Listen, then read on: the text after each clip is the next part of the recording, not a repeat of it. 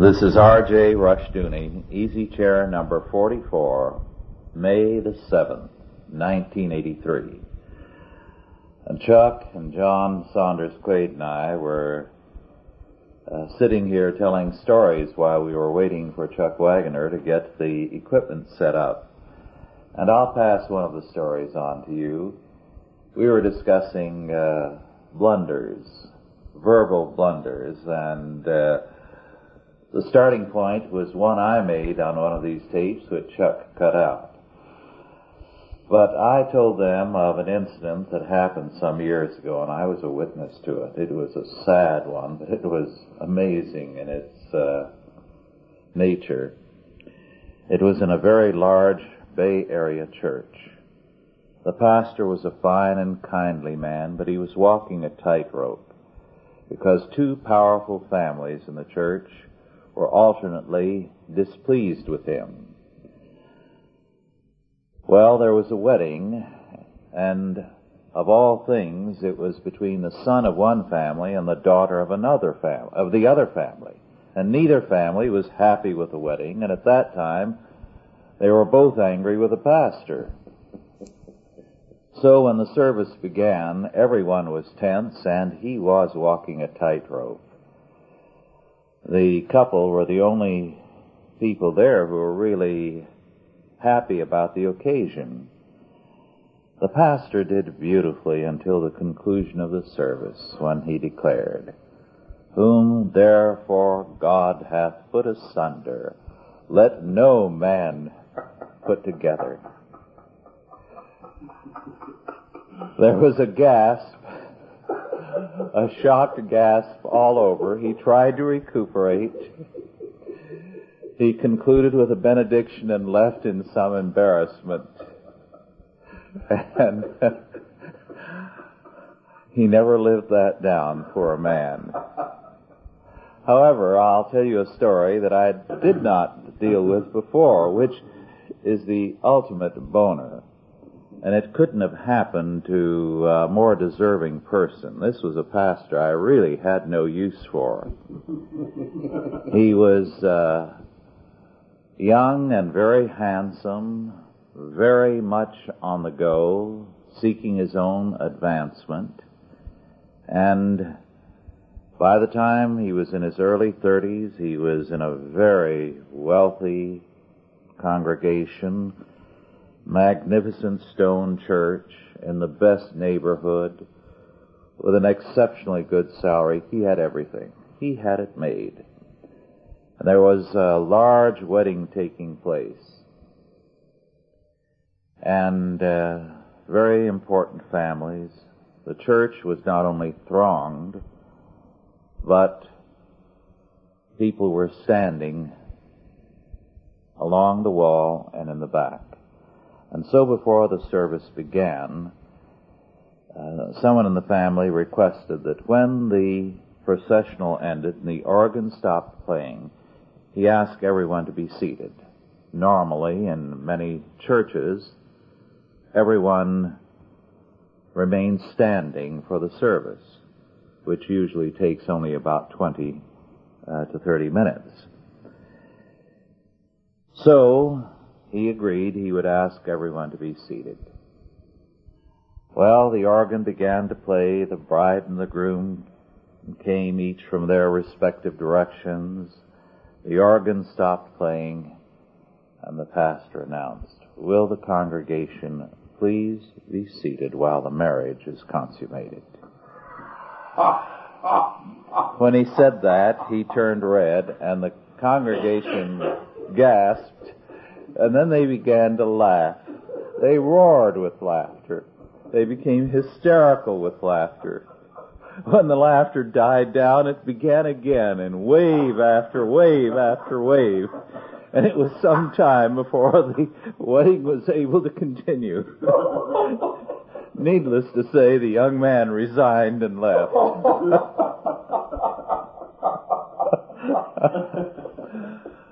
oh, that's terrible. I I think sometime I'll write a book on uh, Pastoral. pastoral boners I have known about. oh. Well, now to get on with things today. Uh, John Saunders Quaid is with me because we're going to discuss something that Chalcedon has planned for this October. A conference on the arts. And it's going to be an especially important conference. We're expecting a very large crowd so that when we send out announcements and you're interested in coming, let us know immediately because this is going to reach a capacity audience. John, do you want to tell us about it? Well, I think uh, uh, we've been establishing for some months now the basic position of Chalcedon on the media and the arts, and and we've you know we've been telling people that there's a lot of things that we have to do, and one of the things that we wanted to do was we wanted to bring expression to that. We didn't want to talk about it and write about it. We wanted to show exactly how to go about doing, how to go about bringing reconstruction into the media and the arts. The humanist has been using the media and the arts for uh, many, many decades now as a tool of propaganda uh, for his worldview, and we believe that the Christians have a better solution. The Bible is the final authority in every area of life, which includes art, and that the, that art, um, uh, insofar as a Christian is concerned, is not limited just to doing television programs about evangelism or prophecy or some or some Bible studies and things of that nature, which all have their place. But our primary concern is with attacking humanism in its in its stronghold, with with uh, uh, bringing uh, Christian artists to um, an epistemological self consciousness, to an awareness of what they know and how that influences art and we're bringing together a number of people from across the country, and not only yourself, but uh, Franky Schaeffer will be there, um, myself, of course, and Paul Lyons, who's president of the American Business Media Council. Paul has been for years trying to get conservative businessmen to wake up to the fact that they're funding their own destruction in television and elsewhere. Uh, Otto Scott uh, will be there also. Uh, we will have uh, a number of paintings on exhibit. Um, as well as, as quite a complement of literature um, on the arts. Um, we will have, I think, all together, it's 11, uh, 11 speakers. Uh, Senator Bill Richardson will give the uh, banquet address uh, at the conclusion. We're uh, expecting Dr. Cornelius Van Til to come out and be our special guest. I talked to him on the phone a couple of weeks ago, and I'm going back to see him on May 21st to uh, finalize those arrangements. And uh, uh, we're expecting the, the, we're limiting the conference to about 350 people. Um, and uh, the reason for that is primarily the facilities, but also because of the fact that this is the first time we've ever done anything like this, and we're trying to trying to limit the number of people we have to handle. But we're interested in in, in doing things. For example, we want to show Christians how to apply the law to their business. How the artist applies the law to his business and how he also uses that same law in his art and how he develops characters and things of that nature on, on biblical models of character. Uh, we want to show the artist, uh, uh, for example, there's a major problem in copyright today and people getting paid uh, for their work, uh, for books and films and, and tape piracy and things the the Christian position has provided the answer to that problem uh, many many centuries ago, and we've lost that perspective. We want to deal with uh, the historic greatness of Christian art uh, as it was in the Reformation, which is which is uh, your topic um, in the conference, and to give the Christian something to shoot at. So it's going to be a very very broad based uh, perspective, concentrating primarily uh, this time on television and the media arts um, and secondarily on the other arts. We're expecting, uh, uh, as I said before, to take about 350 people. It'll be a two-day conference. Registration on Friday the 14th from 9 until 12. This and is October. October. Uh-huh. And then um, we will have uh, four hours of uh, instruction and lecture on Friday, and then uh, another uh, eight hours of instruction on Saturday concluding with the banquet that night. And I think uh, Martin Selbrede, who's doing um, uh, giving a paper on the theory of Christian music, he is trying now to put together a concert for a dinner concert uh, for the guests, uh, about 18 to 20 pieces uh, to do some original compositions, and uh, we're we're expecting it to be a um, a full fledged affair, and very excited about it. Yes, uh, let me add, Martin Selbrede is doing an important music uh, musical study. Yes. On a Christian theory of music. Uh, he's not an amateur at it. He has had 26 compositions played by various symphony orchestras. Mm-hmm. So we're looking forward to that aspect of our conference. Mm-hmm. Well, it sounds wonderful, and we'll keep all of our uh, listeners and readers posted on this as time goes on. Is there anything else you want to add? Well, uh, we're uh, interested in in beginning to develop um, some other factors in the arts in, in terms of how do we bring the, the, the Chalcedon view, for example, the biblical uh, reconstruction view uh, to the whole of arts. And one of the things that we're looking at in this area is uh, various media projects, which we've talked about before. Yes. And uh, those projects are coming along, um, coming along very slowly, but coming along very certainly in terms of development of the concepts we're working with. Uh, we're talking with Chuck uh, Wagner here about uh, doing some more expanding our radio effort and uh, various other things. The whole media and arts arm of Chalcedon and, and the Reconstructionist perspective is really, I think it's really beginning to lay a solid foundation for a major explosion here in the next year and a half. Where I, Carolyn and Gwen and all the, the wives and things around here are, um, they're kind of lonely at times when we take off across the country, all of us, and but they have so much to do uh, here insofar as Chalcedon's work, and in particular in the arts and, and the media, that uh, uh, it's really provided a kind of unity this project has.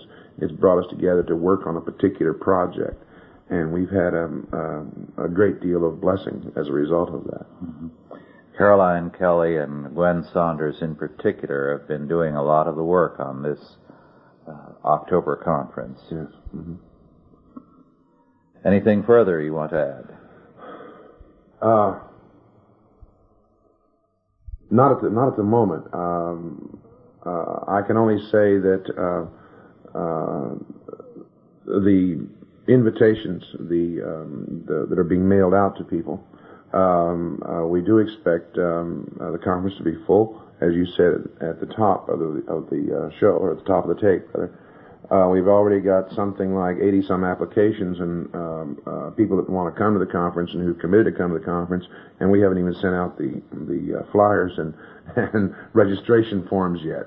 So, and we're limiting it to about 350. So. These uh, are some of the media people themselves, yes, are they not? Yes. From uh, Hollywood. Yes, we um, we've sent invitations to um, two or three producer friends of mine who who want to come. Who, one of whom is a producer of Happy Days, and and to uh, two or three writers um, uh, who write for major television productions.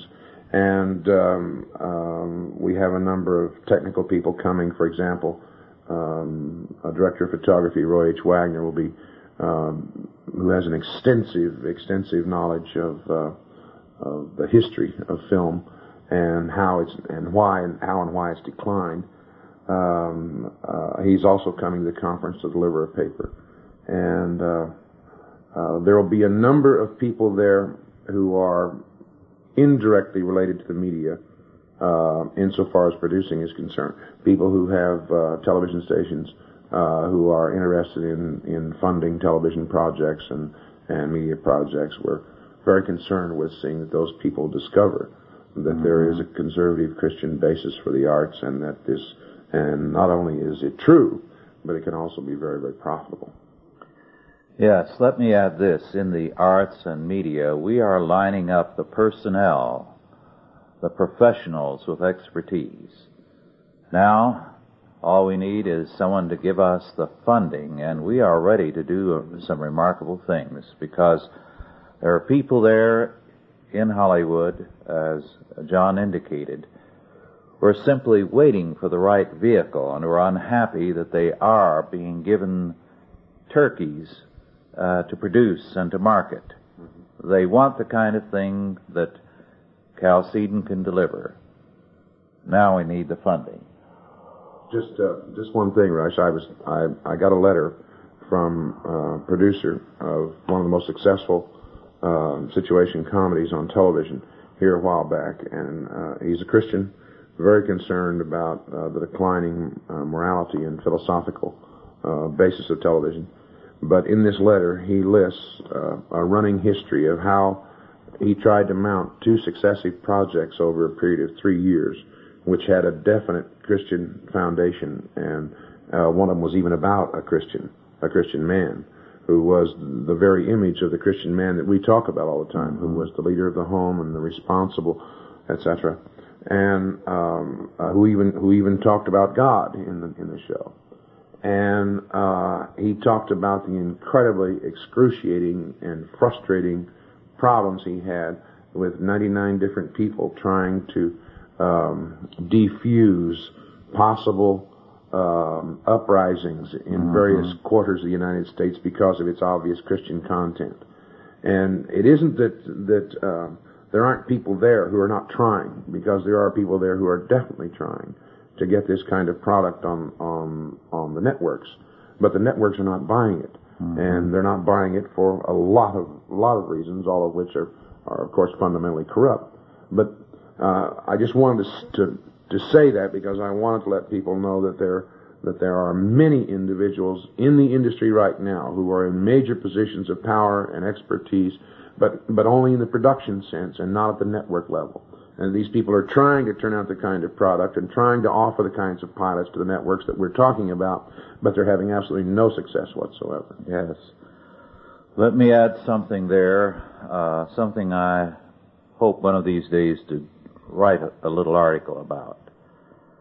I'm increasingly weary of the efforts by Christians to clean up television. Because the thing that comes to home to me is that what they're trying to do is fundamentally false. It's rotten. What they are saying is, we don't want pornography and we don't want sex and violence on television. We want to clean it up and give it a moral aspect. What for? All they're saying is, we want to make humanism palatable. We want to uh, give a kind of a Christian veneer to humanistic programming.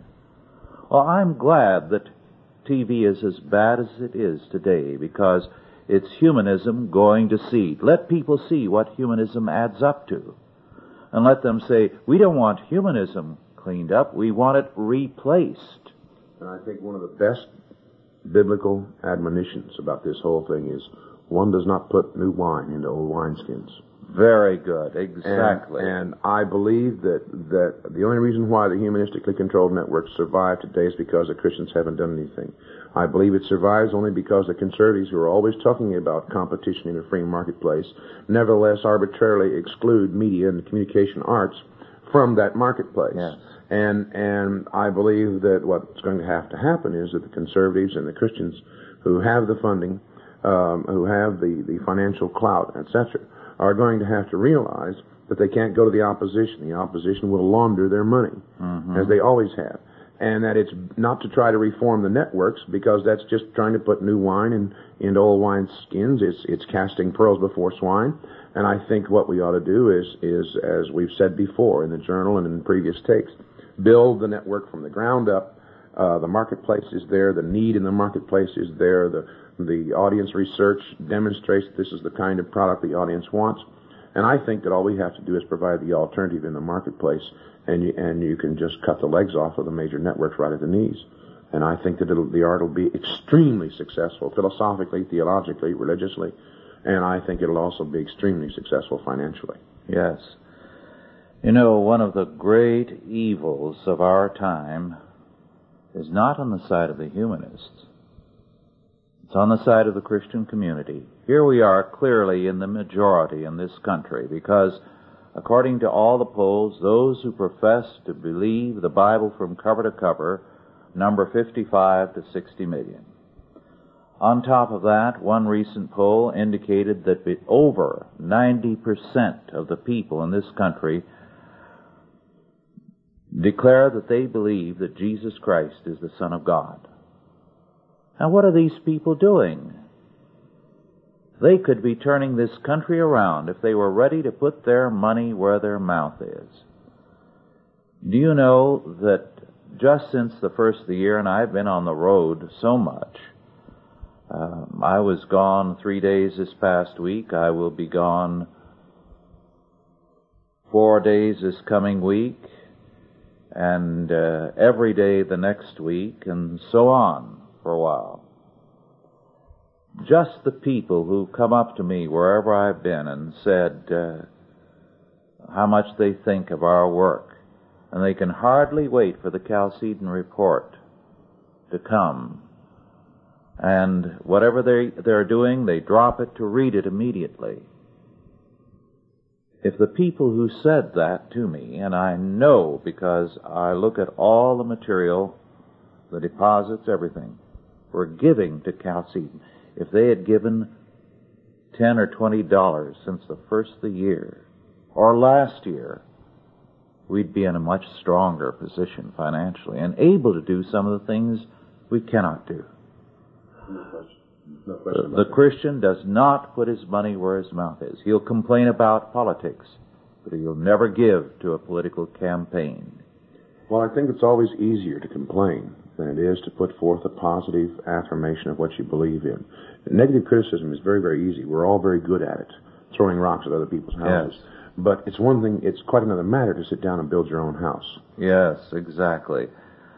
We get all kinds of uh, letters from groups that want us to promote this or that cause, which is anti something. Our primary concern is with building. Because I have seen millions spent on negation without accomplishing anything. We're only beginning to turn things around as some people have gone out there and worked hard to establish this or that agency, to go out and do grassroots political work, to start Christian schools, to start homes for delinquents, and so on. And a lot of people just sit back and insist that their calling is to criticize, and that's the essence of their uh, religious duty. Well, now to go on to something else. Uh, I'm very grateful to John Lofton for having sent me an article in defense of the welfare state by George Will from the May 9, 1983 New Republic. It is a most remarkable essay because I believe George Will has some kind of church affiliation. Certainly, there is no evidence of faith in this article because the essence of his uh, position well, let me quote a few passages. But a free market economic system is a system. It is a public product, a creation of government. Any important structure of freedom is a structure, a complicated institutional and cultural context that government must nurture and sustain. Obviously, free speech is not free in the sense that it is free of prerequisites. It is not free of a complicated institutional frame. Free speech, as much as a highway system, is something government must establish and maintain, and so on and on. Now, for George Will, the state has replaced religion as the motivating force in life, and also as the overall environment of man. It has replaced God. So he is thoroughly in the tradition of the Greeks and of Hegel, who said the state is God walking on earth. If the state is the environment of man, as he says, if the state is the creator of all institutions, of all freedom, then indeed we have bypassed Christianity totally and moved into a, radically pagan world. To give you examples of this kind of pagan thinking in will. I quote, if we are to be properly conscious of our politics, if our politics is to be properly conscious of itself, we must be wide awake to this fact, choosing an economic system, or choosing substantially to revive significant economic policies is a political, which means moral, undertaking, unquote. Notice the equation of the political and the moral. Now, this is Aristotle. Aristotle said that morality was something that came out of politics, a product of the state. This was Plato also. But we believe that God is the source of moral law. That if you do not derive your morality from God, the state will become God, or the individual man will become God. There is nothing in this article that would indicate that uh, George Will ever did anything but uh, walk through a church. It apparently never registered on him. In fact, he goes on to substantiate his uh, point with regard to the welfare state in these words, and I quote, A welfare state is certainly important to and probably indispensable to social cohesion and hence to national strength. A welfare state is implied by conservative rhetoric. A welfare state can be an embodiment of a wholesome ethic of common provision. Again, you see the moral equation. A wholesome ethic of common provision. The doctrine underlying the political economy of the American welfare state was enunciated in 1877 by Chief Justice Waite in Munn versus Illinois. The court upheld an Illinois statute regulating rates in grain elevators, holding that private property, quote, becomes clothed with a public interest when used in a manner to make it of public consequence and affect the community at large. When therefore one devotes his property to a use in which the public has an interest, he in effect grants to the public an interest in that use and must submit to be controlled by the public for the common good to the extent of the interest he has thus created, unquote. Now, as one scholar has pointed out recently, this decision, Munn versus Illinois, destroyed private property.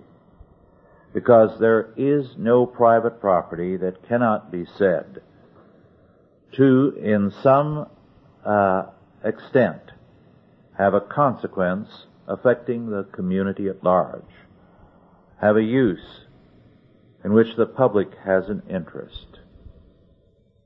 So, Everything then becomes a matter of public interest, which the courts have so interpreted means a state interest.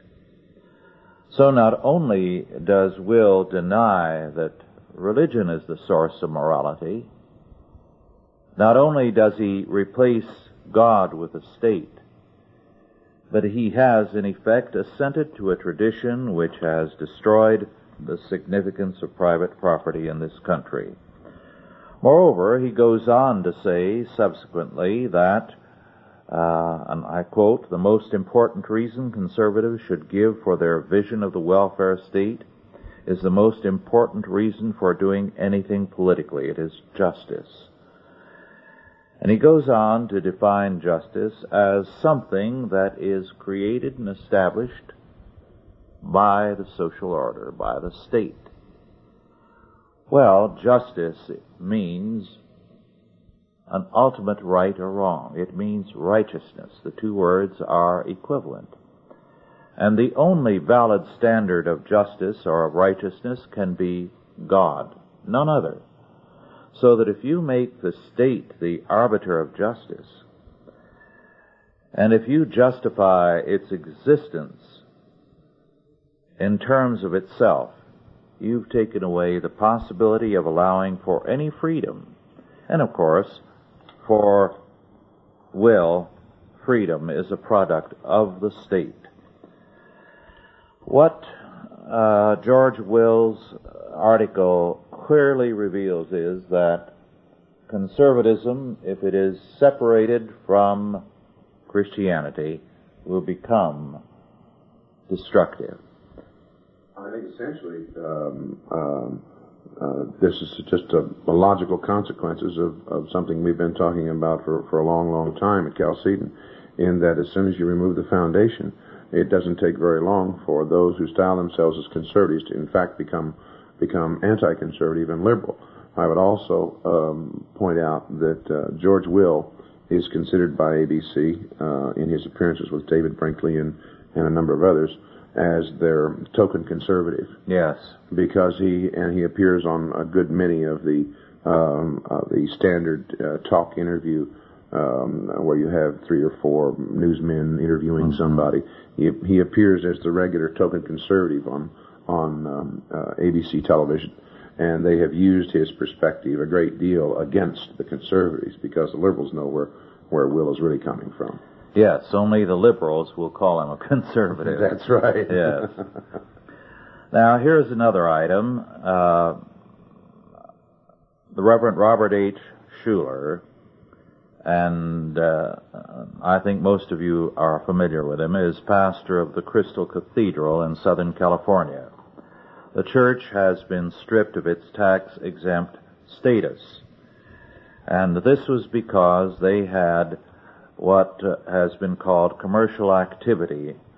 They've had uh, concerts by Lawrence Welk, Victor Borge, Fred Waring, and others, and uh, a 12 concert season of spectaculars which brought Tony Bennett, Mitch Miller, and the Fifth Dimension to the church. Now, you and I may disagree about uh, the value of their concert series. But the whole point of the, uh, state's argument against the church was that these were profit making activities. Well, let's examine that a bit. The idea that a church cannot in any respect make money is ridiculous. The idea that the state has a right to tax profits is a very recent idea. Very, very recent. Not much older than a lot of people still living. And that has been a usurpation by the state. The medieval church had concerts. It had drama. It had all kinds of activities. It ministered to every social and cultural need. That has been the historic life of the church. The church very often loses money on much of what it does.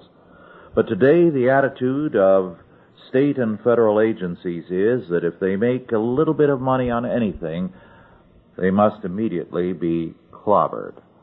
Well, the whole premise is invalid.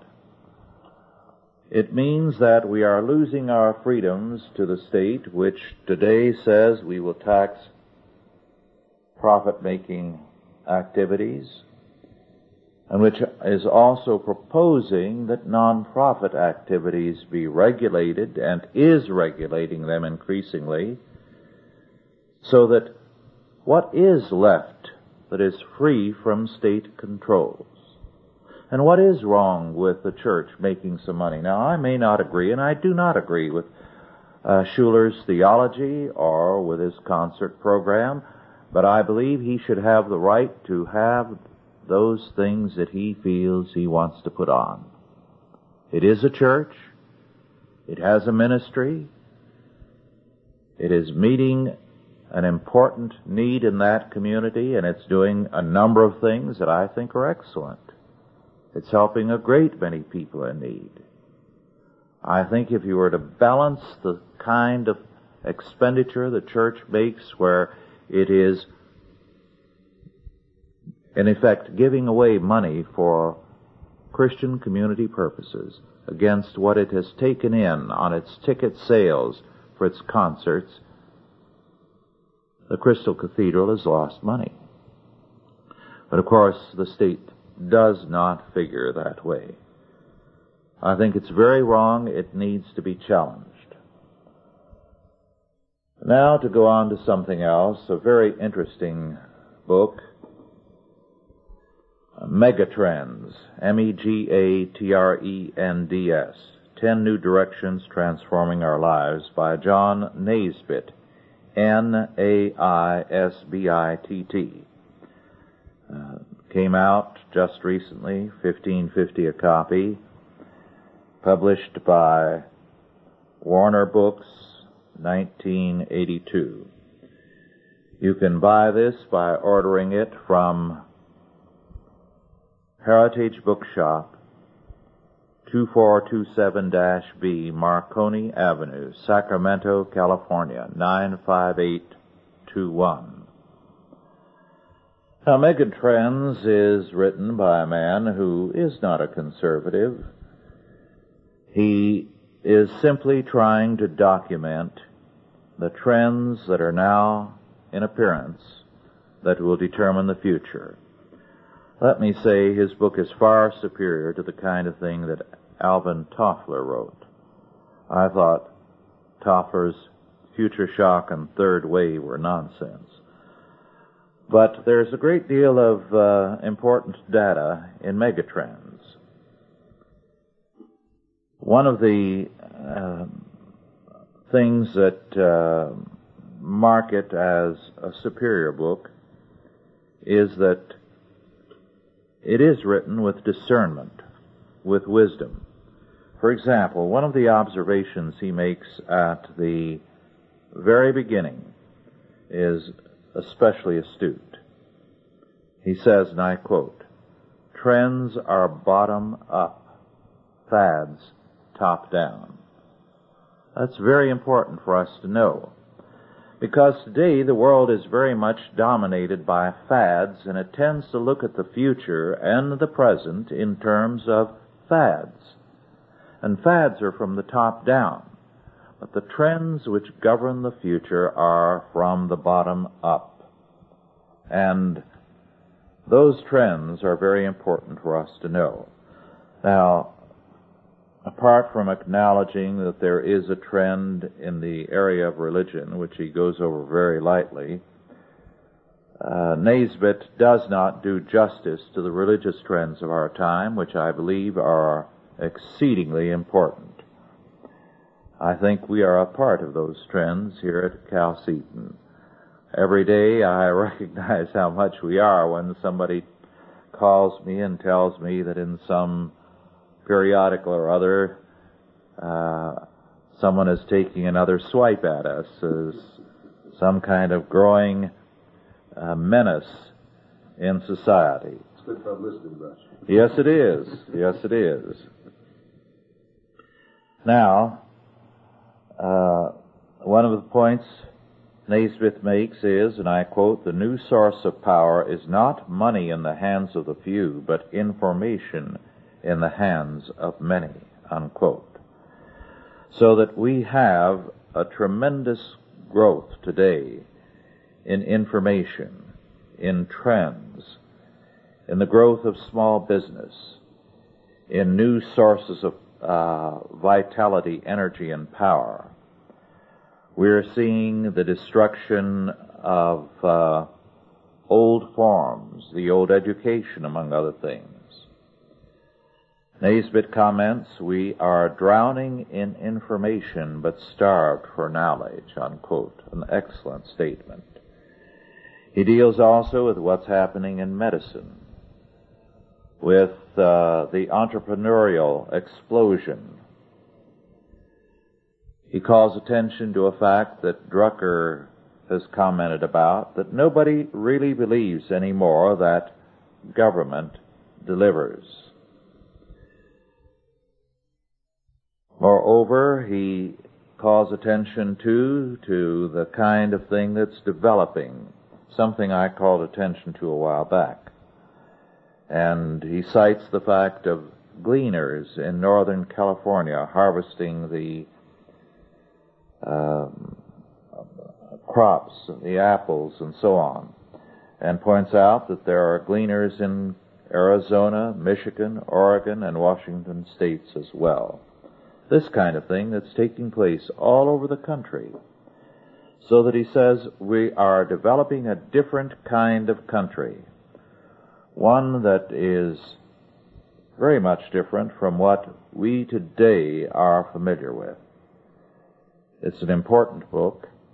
well worth reading, and I urge you to get it. You won't agree with everything, and I think it's all the more important because Naisbitt does not come from our perspective. He begins with a radically different position. He also deals with the uh, world of banking. He deals specifically with another, a number of fields, and he asks, what business are banks in? and uh, he says, unless banks reconceptualize what business they are in, they will be out of business. So, his book is uh, very important. He also attacks the idea of strategic planning, and he says it is worthless unless there is, first of all, a strategic vision. the book has a lot of good, hard common sense, and uh, I, I, think you'll enjoy it. It's uh, easy reading, can be read in a very short time. Have any comments about it, John? Are you familiar with this book? Uh, no, I haven't had a chance to read it yet. I, I, the thought did occur to me though a while ago. Uh, um, uh, when we were talking about uh, problems with Reverend Schuller and and the, and the Chris Cathedral, and then I'll come back to this.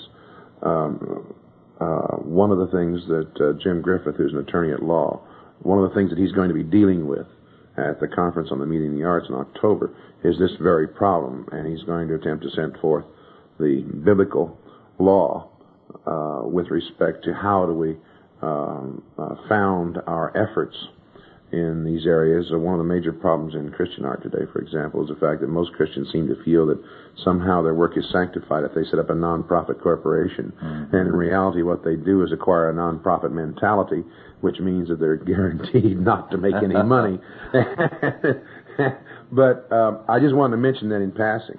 Now, megatrends. My one, the one perspective from the brief excerpts that I have I've seen from megatrends and heard from it, um, I think the reason why um, um, uh, Naisbitt does not deal with the major religious trend um, uh, is his starting point. This is an, an illustration of, of, how a man's starting point blinds him to real factors. In reality, all of the major trends that he talks about in that book have a religious foundation. But he can't see that given his mm-hmm. starting point of yes. presupposition. Very good. His book is in effect a, a, criticism of effects or results and not a book that has to deal with causes. Yes. With ultimate causes. And it's uh, it's interesting that it comes out of out of what really is in, is a member of the opposing camp. Yes. And and one should make that kind of statement. The kinds of statements that he makes in that book. It's uh, uh, it's very, very interesting. You mentioned the trends in education. I think we're all aware now of the major blowup that's occurred in the last uh, uh, few weeks in the in the major media. The media is suddenly horrified that, that the public school system is turning out incompetence by the millions. And uh, I've been watching this debate recently, and it's following a trend uh, in all such debates that the liberal first raises these kinds of issues in the media and then beats his breast for several weeks and then it's very quickly forgotten. Yes. And brushed aside. And in the meanwhile, though, everyone has been firmly convinced of the fact that the system that exists is, is a failure and something's going to have to replace it. Um, uh, but I think Megatrends is, is, an important book. I think everybody ought to read it. Yes. Um, uh, uh, particularly when you realize the fact that he is he comes to these conclusions without any real solid uh, foundation. He doesn't yes. really know what he knows. All he can do is try to report the facts and explain them. And I think it's important from that perspective. Very important. Well, you know, one reason why the prosecution of Christian schools is underway is because it's the only way they can uh, hope to deal with the competition the public schools cannot match them. So they are going to try to eliminate them. Well, I think it's evident. I think it's evident uh, who the leaders of the United States are going to be in 20 years. They're going to be those out of the Christian schools. Yes. And the reasons why are really very, very basic. Number one, they're they're uh, by the time they're in the in the seventh and eighth grades, uh, depending on it varies, of course, from school to school. But by the time they're in the seventh and eighth grades, they're already thinking at the intellectual level of a high school graduate in most public school systems. And uh, by the time they finish high school, they have the equivalent of a junior college education. In, and and with that kind of a foundation going into a university, mm-hmm. uh, uh, if the as long as the faith stays strong, they can really interpret the data very very effectively, become much better interpreters of facts and data. And I think just the natural uh, outworking of ideas having consequences uh, is going to produce um, a bifurcation or a split rather in uh, between the uh, the humanist uh, educated and Christian educated uh, men of the future. That there's going to be two very distinctly uh, different camps of thought, and that you're going to find all of a sudden that the majority of the leadership positions are held by Christians yes. simply because of their fundamental competence. And that's going to create some very interesting problems in the future. Yes. Well, John, you were uh, the other night at our Chalcedon Christian School open house. this is the first time yes, you were there. Yes, indeed. Do you want to comment on what the school is like? well, I mean, it's it's I'll, I can I won't uh, go into it in too much detail, but one person who was a guest there, whose children were not in the in Chalcedon School, but whose children will be in Chalcedon School come September. Uh, gentleman walked up to me and we were standing there talking and and. Uh, he said, you know, and he said it almost under his breath, like he was afraid some of his friends there might hear him, who who had their kids in other schools. But he was making reference to another uh, private school, mm-hmm. and he said the difference between that school and Chalcedon is the difference between the USFL and the NFL. Mm-hmm. And I thought, very interesting observation. I think I was incredibly, I was I was impressed uh, uh, to an extent that I have not recently been impressed by an educational effort. Um, and I, I say that with a great deal of thought because uh, I've been very concerned with my own children's intellectual development. And um, uh, when I saw the results begin to happen, when I could see my daughter, for example, compose a work of poetry, you know, in the sixth grade that, that rivals uh, 75 to 80 percent of the stuff that appears in published magazines. I, I, I, it just struck me how incredibly incompetent the humanist perspective is, and how confident uh, even the simplest Christian foundation can be, and what it, the kinds of consequences it can produce in children in, in thinking. Well, John, you should have heard what the parents with children in public schools said about the contrast. well, you know, uh, when the fourth graders were going over uh, their math work, doing the computations mentally, uh, multiply 200 by uh, 223 by 6 and divide it by 4 and then uh, subtract so much and add so much mm-hmm. and multiply so much and what is the result? All of that in their head. I looked at you and Otto, and uh, I knew that all three of us had flunked before we got halfway well, of, through the problem. one woman standing there with a with a baby in one arm and a little and a little three year old on her on her uh, hanging onto her skirt. She was every time they and they did must have done 12, 15, 18 of these continuous strings of of calculations in their heads and this is in and this is in the third grade room, not the 4th mm-hmm. grade. This is in the third grade room when I saw it, and um, uh, she was standing there, and I could just see her lips going as she was trying to follow along with the with the calculations, you know. And then when it was all over, why she said she gave an answer which was not the correct answer. And she did that about five or six times in a row, you know, and she says, finally she just says to herself as the class came to an end, I just flunked the third grade.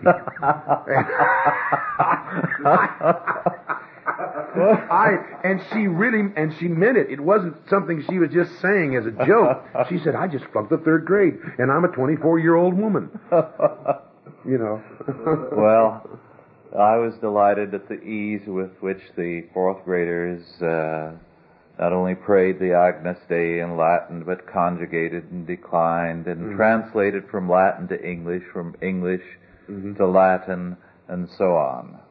there's the foundation for future scholarship right Yeah. there, because one does not one does not go back beyond the 18th century with any degree of of, of um, expertise in interpreting documents and history and government and everything else if if you don't read Latin, and and we've got, I mean, let's face it, the first 1700 years of our uh, Christian history um, since um, the Lord's advent has been done in Latin and Greek. Yes. And uh, without that, you simply don't understand the foundation of modern languages. You don't understand the foundation of the Western world in terms of being able to read the documents. Uh, you have to rely on someone else's interpretation of the document always, and that really gets you in trouble. You know, we had a very wonderful, a very remarkable person there as a guest that evening. hmm And uh, I'm sorry you didn't get a chance to meet her. Some other time you'll have to. Uh, Sister Mary Audrey. Yes.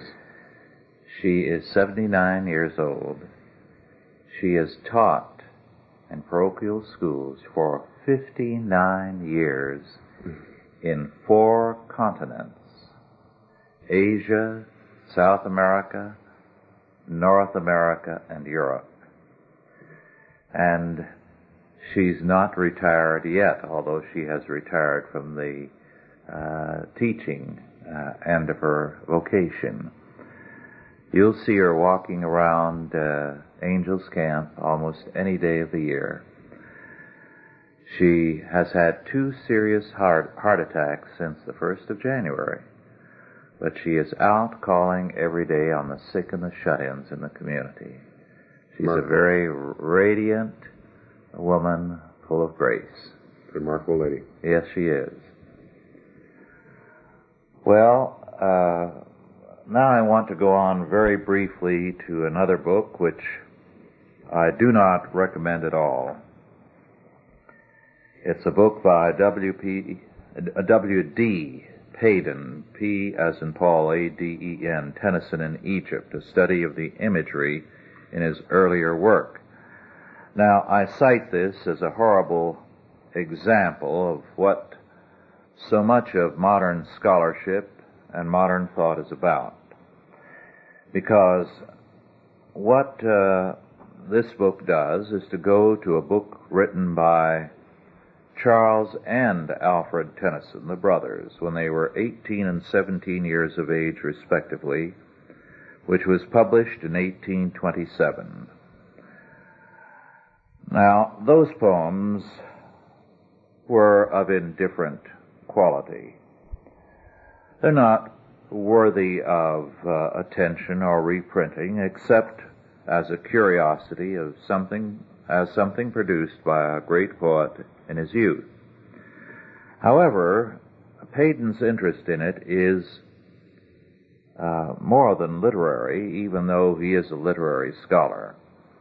His interest is uh, psychoanalytic. He says that literary scholarship must look at anything that is written in terms of certain concepts. The first is the concept of repression. The second, substitution, so that repressed emotions find a substitute expression. And the third, ambiguity. Now, in terms of this, he can take the simple meaning of rather indifferent poetry, fairly well written, but nothing remarkable, and have it mean all kinds of things about the hidden life of the Tennyson brothers in their youth. Well, of course, the premise here is that of modern psychoanalysis, psychology, and psychiatry. From Freud on especially, people have gone to the unconscious mind, previously called the subconscious, which I feel is still the better term, and read the mind of man in terms of the unconscious. Well, uh, this kind of interpretation is clearly invalid, but it governs our society. It rests on Freud's book on the interpretation of dreams Dreams somehow were a code that would tell us what the man really thought, so that we were to be understood through our unconscious expressions. Is this true? Modern art is governed by this premise. A great deal of criminology is governed by it through psychiatric court testimony. Art, literary and non-literary, is very strongly under the influence of this kind of thing. A great deal of pastoral counseling, unfortunately, is governed by this. It has had a powerful impact on education, and so on and on. And yet the uh, surprising fact is that it is invalid. It's been demonstrated to be, but it fits in so closely and thoroughly with the theory of evolution that it is accepted.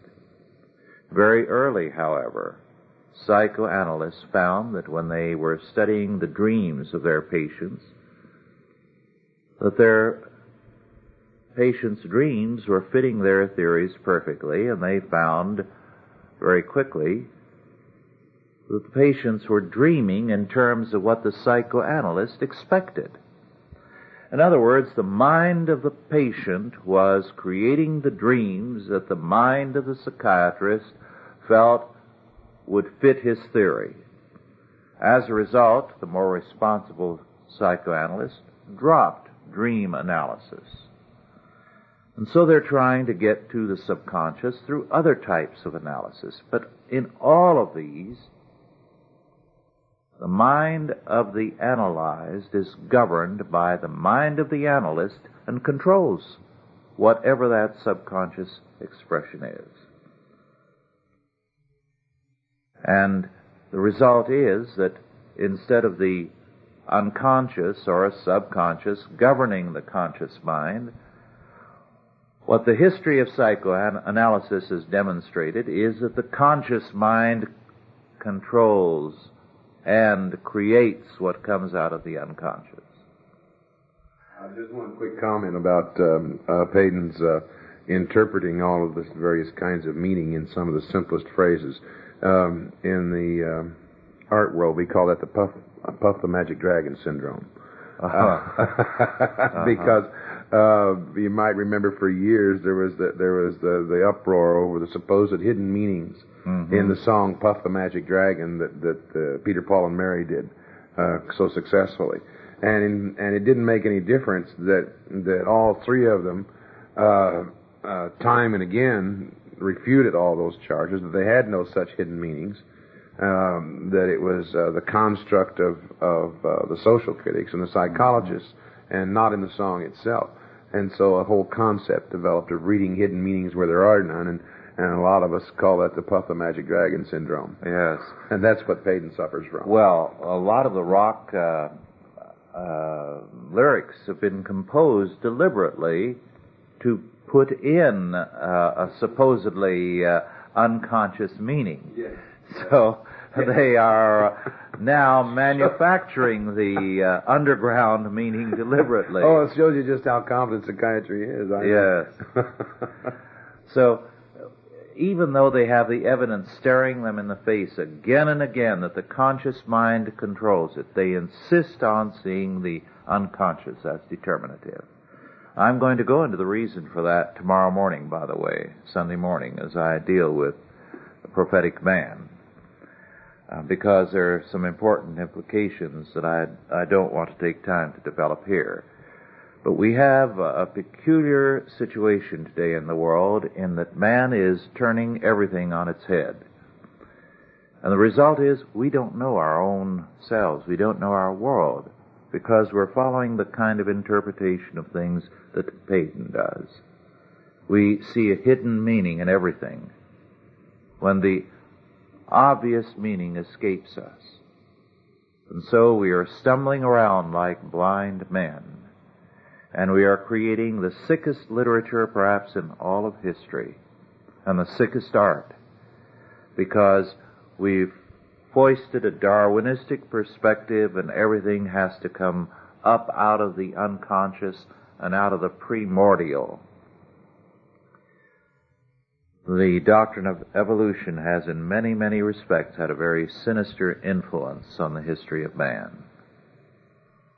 I think I think that that, that the whole theory of evolution, the survival of the fittest, uh, and this comes back to um, Megatrends as well as George Will, and and uh, I think that one of the major outcomes of the whole theory of evolution, as it was taught and accepted in the 1860s and 70s and 80s, was the fact that that uh, uh, the wealthy and the businessman doesn't have to do anything for anyone else, and and uh, out of that, it laid, I think, the foundation for the sweatshops, so-called sweatshops, and um, uh, many of which were uh, uh, not sweatshops, but but the examples which were were exploited well beyond their mm-hmm. by the social do-gooders. And I think that created that, that that the theory of evolution is perhaps responsible for more evil and death and suffering and depravity in in the Western world than any other single concept yes. that I could name. I, we could go into a lot of, of things about, uh, but I think the one concept which which uh, is the logical expression of humanism at work and man being God is the whole theory of evolution concept. And one of the things I take issue with very strongly is Carl Sagan's uh, Cosmos. I thought it was very interesting. They've been rerunning Carl Sagan's view of the cosmos on all the PBS stations and everywhere else now for the last two years. And here's this here's this man who's uh, an object of ridicule in the scientific community, who is who is incapable of sustaining a rational argument, who sits there in this throne room, who sits in this throne room of of uh, uh, a set construction and sits in wonder before the universe and at the same time takes his his his shots at at Christian religion. Yes. And and it is evident that the theory of evolution is being propagated as a fundamental constituent of a religious worldview. Yes. In art and in psychology and everywhere else. And that's why I think that it's probably the single most devastating one concept that, that, that modern man has to deal with. I agree emphatically. Well, our time is up. It's been good to be with you again. And uh, I'll be back in a couple of weeks, in between which time we'll have our conference in Seattle. I'll be in Australia, in Nebraska, and in Florida.